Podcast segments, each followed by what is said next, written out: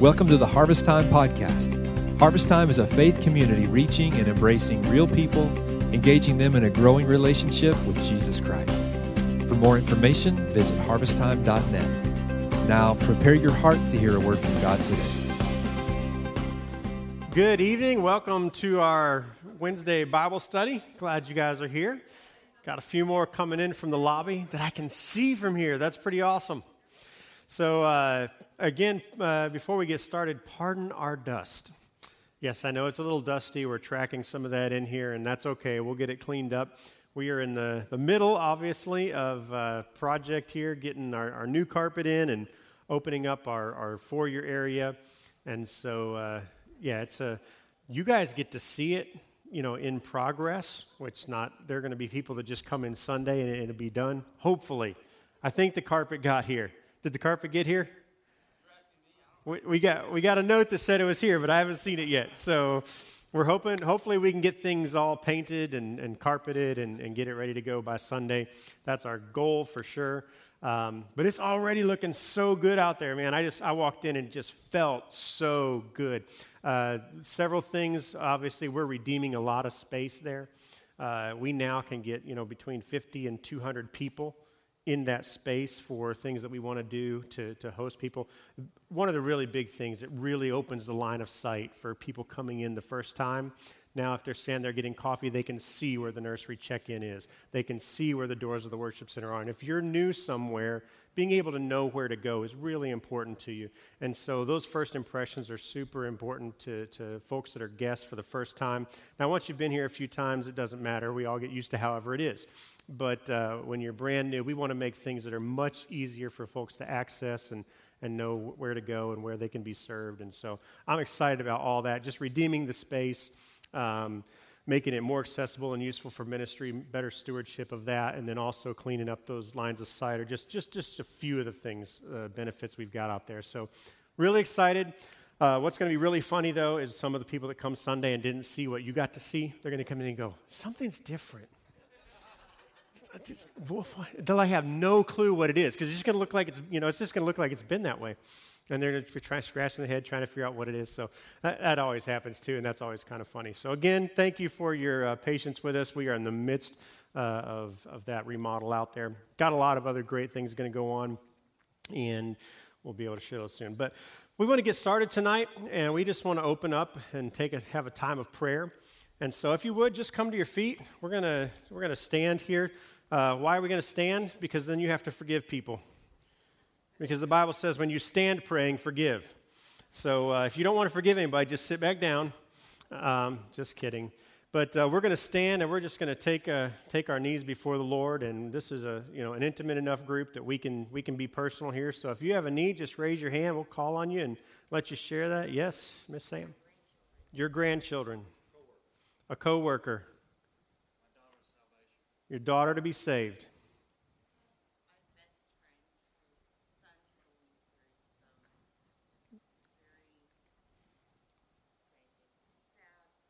Okay. Uh, a, a great friend's family is going through some tragedy. Okay.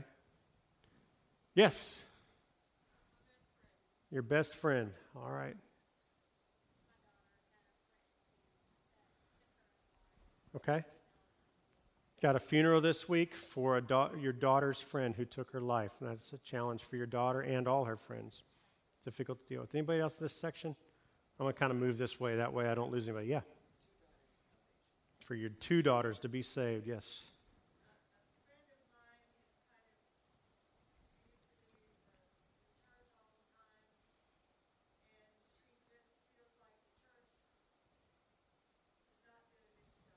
Yeah.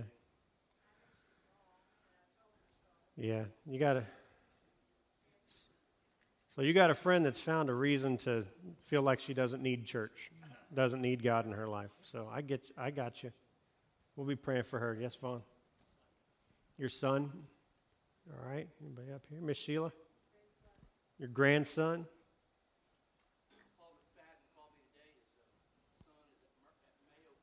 Okay.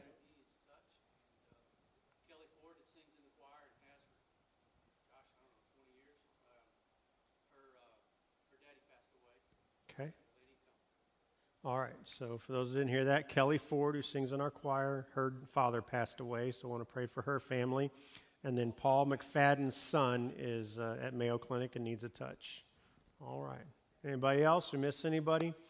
Um, if you're near somebody, whatever, whichever one of these you recall, feel free to mention those specifically to God. But let's just take a moment and let's go to prayer. And if there's something you felt you just, you know, you didn't want to ask or speak out, I understand. But if you've got a need, just make your requests known to God. Jesus says that that's how we receive what we have, is that we make our requests known to God. So, Father, we just thank you right now that you are already at work in every one of these situations, God that there is not one thing that burdens our heart that doesn't burden yours also, because you truly, truly care for us. But we don't carry our cares alone, God. We can cast them on you because of your great compassion for us, God. And so we give you these things tonight. We ask you for healing. We ask you for, for salvation for our loved ones. We ask you to, to be with those who are grieving. We ask you to bring comfort to those who need it. We ask for healing for those who need it. We ask for miracles in relationships, God. Put back together broken pieces and broken hearts tonight, God. Whatever it is that we come in this place, uh, either needing for ourselves or standing in for someone else who, for whom we hurt, God, we just ask you right now to be near because it is truly you that we need. And if you are with us, we have all we need, God. You are more than enough. You are good. You are loving. You are faithful. And we ask you to enter every one of these situations. Touch our lives, mighty God. And may these tests be turned to testimonies, Father. May we come forth out of this season of mourning into a season of joy. May we put on a garment of praise for a spirit of heaviness, God. May our, our lives be anointed with the oil of gladness for mourning. And may you just replace that and may you work through us, give us the strength to endure, give us the right words to say to those that we are, are, in our family and that are our friends that are hurting, God. Use us to minister to their lives. And we thank you for doing that. We thank you in Jesus' mighty name. everybody said, Amen. Amen. All right, you can take your seats. And we are going to start our Bible study. I got to be honest. Uh, this isn't really a message, this is really not a, a, message that I wanted to share. Um, I wasn't really, it wasn't, really wasn't a message I wanted to hear. And so when, when I was sitting in the service this weekend, Pastor Marty shared the message. There was one verse that he shared that just really struck me, and I, and I just, I heard God say that that was what we were to expound on tonight and what we were to share tonight. And so I wasn't originally actually supposed to speak tonight, but due to some other events, we got moved around, and so I'm, I'm sharing tonight. And I know that God has an intentional word for someone here. It's me. This message just spoke to me, and I'm, i know it's going to also speak to some of you. Um, I, I, always, uh, I always ask God to, to make sure, you know, just to, to speak to his people through his word. I, I truly, every time I get up here, whether it's a, a, weekend, you know, which is a big deal, a lot more people in the room, or whether it's a Wednesday night, people are given an hour of their life to listen. And I say, God, have something for them, something that'll touch their spirit. And, uh, and I just really felt in this one, he's like, this is for you. I'm not just going to touch them. I, am going to reach everyone you talk to, but, but it's got to reach you too. And so I'm going to share something. And I think it's really interesting because it's something that Paul wrote to Timothy, and it's kind of about other people. But I think Paul was writing it to Timothy to say, hey, this isn't just for other people, this is for you. And I think a lot of times we have that perspective when we sit through a message. We sit there going, man, I wish they were here to hear this. Oh my goodness, the people that need to hear this are not in the room. And God's going, It's you, dummy. It's you. I want you to hear this. Uh, you know, because a lot of times, and, uh, and I'll be honest, uh, women are much better at this than men. When, when you hear something that's beneficial to marriage, a lot of times guys are going, Man, my wife needs to hear that. A wife is generally already going, Wow, I, I, I kind of need to work on that. Um, now, she wants you to hear it too, and she'll elbow you to make sure you heard it. But, you know, because they're really good with that elbow notification system. But, uh, but by and large, women naturally, or more naturally, I should say, not just naturally, but more naturally uh, apply things to themselves as well. Whereas a lot of times, guys, because of the way we compartmentalize, you know, we sometimes disassociate ourselves from our need. Um, and so there are good things about the way God designed us, and then there are challenges, and we need to understand those. So, so I hope that you have an open spirit and an open heart tonight. And I just want to start off and pray that right now. Father, just open our hearts to receive your word, to be fertile soil, just to, to allow you to truly speak to us. God, speak to me and through me, that we could all grow more into the image of your Son and all experience more the wonderful things you have in store for us. For it's in Jesus' name we pray. Amen. 2 Timothy chapter 3. We'll start in verses 1 through 5. This is Paul talking to his son in the faith, Timothy, who became the pastor of the church at Ephesus. And he says this But mark this, there will be terrible times in the last days. People will be lovers of themselves, lovers of money, boastful, proud, abusive, disobedient to their parents, ungrateful, unholy, without love, unforgiving, slanderous, without self control, brutal not lovers of the good, treacherous, rash, conceited, lovers of pleasure rather than lovers of God, having a form of godliness but denying its power, have nothing to do with such people. That, that verse, verse 5, having a form of godliness but denying its power. Now, I grew up in a, a very, very spirit filled uh, group, and some of you may have a similar background. Some of you have no clue what I'm talking about when I say that. Um, but this was a group that, man, when we came to church, we expected the power of God to fall. And we knew the power of God fell if we just sang and danced the whole service and the preacher never got to preach. Come on, somebody. Anybody been in those services? That's how you knew the power of God fell, As the preacher never got to the Word of God because the Word of God doesn't really have a place if the power of God falls we, we had a lot of messed up theology. Anyway, so, uh, so we, would, we would have service, and the idea was just to really have this great emotional experience, and there'd be people, you know, praying in tongues and dancing around. And we had one sister we called Sister Hurricane because she would just spin in circles and knock over chairs and, and hit people when the Holy Ghost fell on her. And so I, saw a lot of crazy stuff. So when Pastor Marty talks about, you know, punching old ladies and stuff, that's what he's talking about. We actually saw those kind of things happen in church as kids. And so uh, now, God bless them. I know people are genuine in their faith, many, um, some, some just naive in it, but some very genuine in it. Um, however, we use this verse, I heard this verse a lot.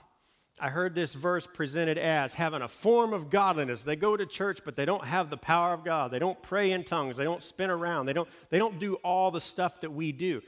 I need to tell you that's not what it's talking about okay? When it talks about denying the power of God, it doesn't mean the, the, the, the expressions that people have when they feel the Spirit of God on them, because every one of us will respond to that differently based on our upbringing and based on our personality. If you're in a church that did that, you're more likely to do it than if you grew up in a church that didn't. Okay? So it's not about those expressions. Some people clap their hands, some people don't. Some people like to throw their hands up. Some people, you know, do the Holy Ghost hop, you know, and, and, and some people don't. And so it's not talk, that's not the power of God. The power of God is not all the stuff that we humans do to express our personality uh, and our modeling that we've experienced through time. The power of God, this word right here, denying its power that word is uh, dunamin, and it's the same root word as the word in Acts where it says, But you, you shall receive power, dunamis, after the Holy Spirit has come on you, and you will what? You'll dance in circles? No. You will be my witnesses. That power enables us to be. And that word power, that Greek word dunamin or dunamis, that root there simply means the energy or ability. It's the, the ability. You have the ability.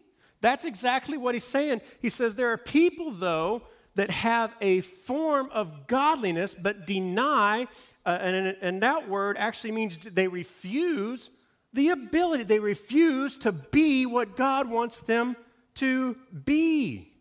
In other words, those who love themselves, those who disobey, those who lack self control, who don't forgive, they are simply disabilitying or disabling godliness in their life. Because it is a disability, a denial, or refusing to allow the ability God's put in you to do what God says. The ability is there, but people refuse it.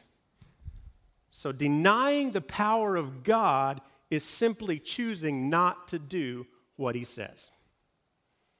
That's really what this verse is talking about. When it says having a form of godliness but denying its power, it simply means that, yeah, they have some, some outward religious prof- profession and presentation, but they don't do what God says. They're denying the ability God's given them to do what would lead them into a healthy path, to, to follow the plan that He's given them. They're just refusing it. They're denying it. They're refusing it. And so many do this uh, outside the church, but guess what? There are a lot of people that do that from a church seat.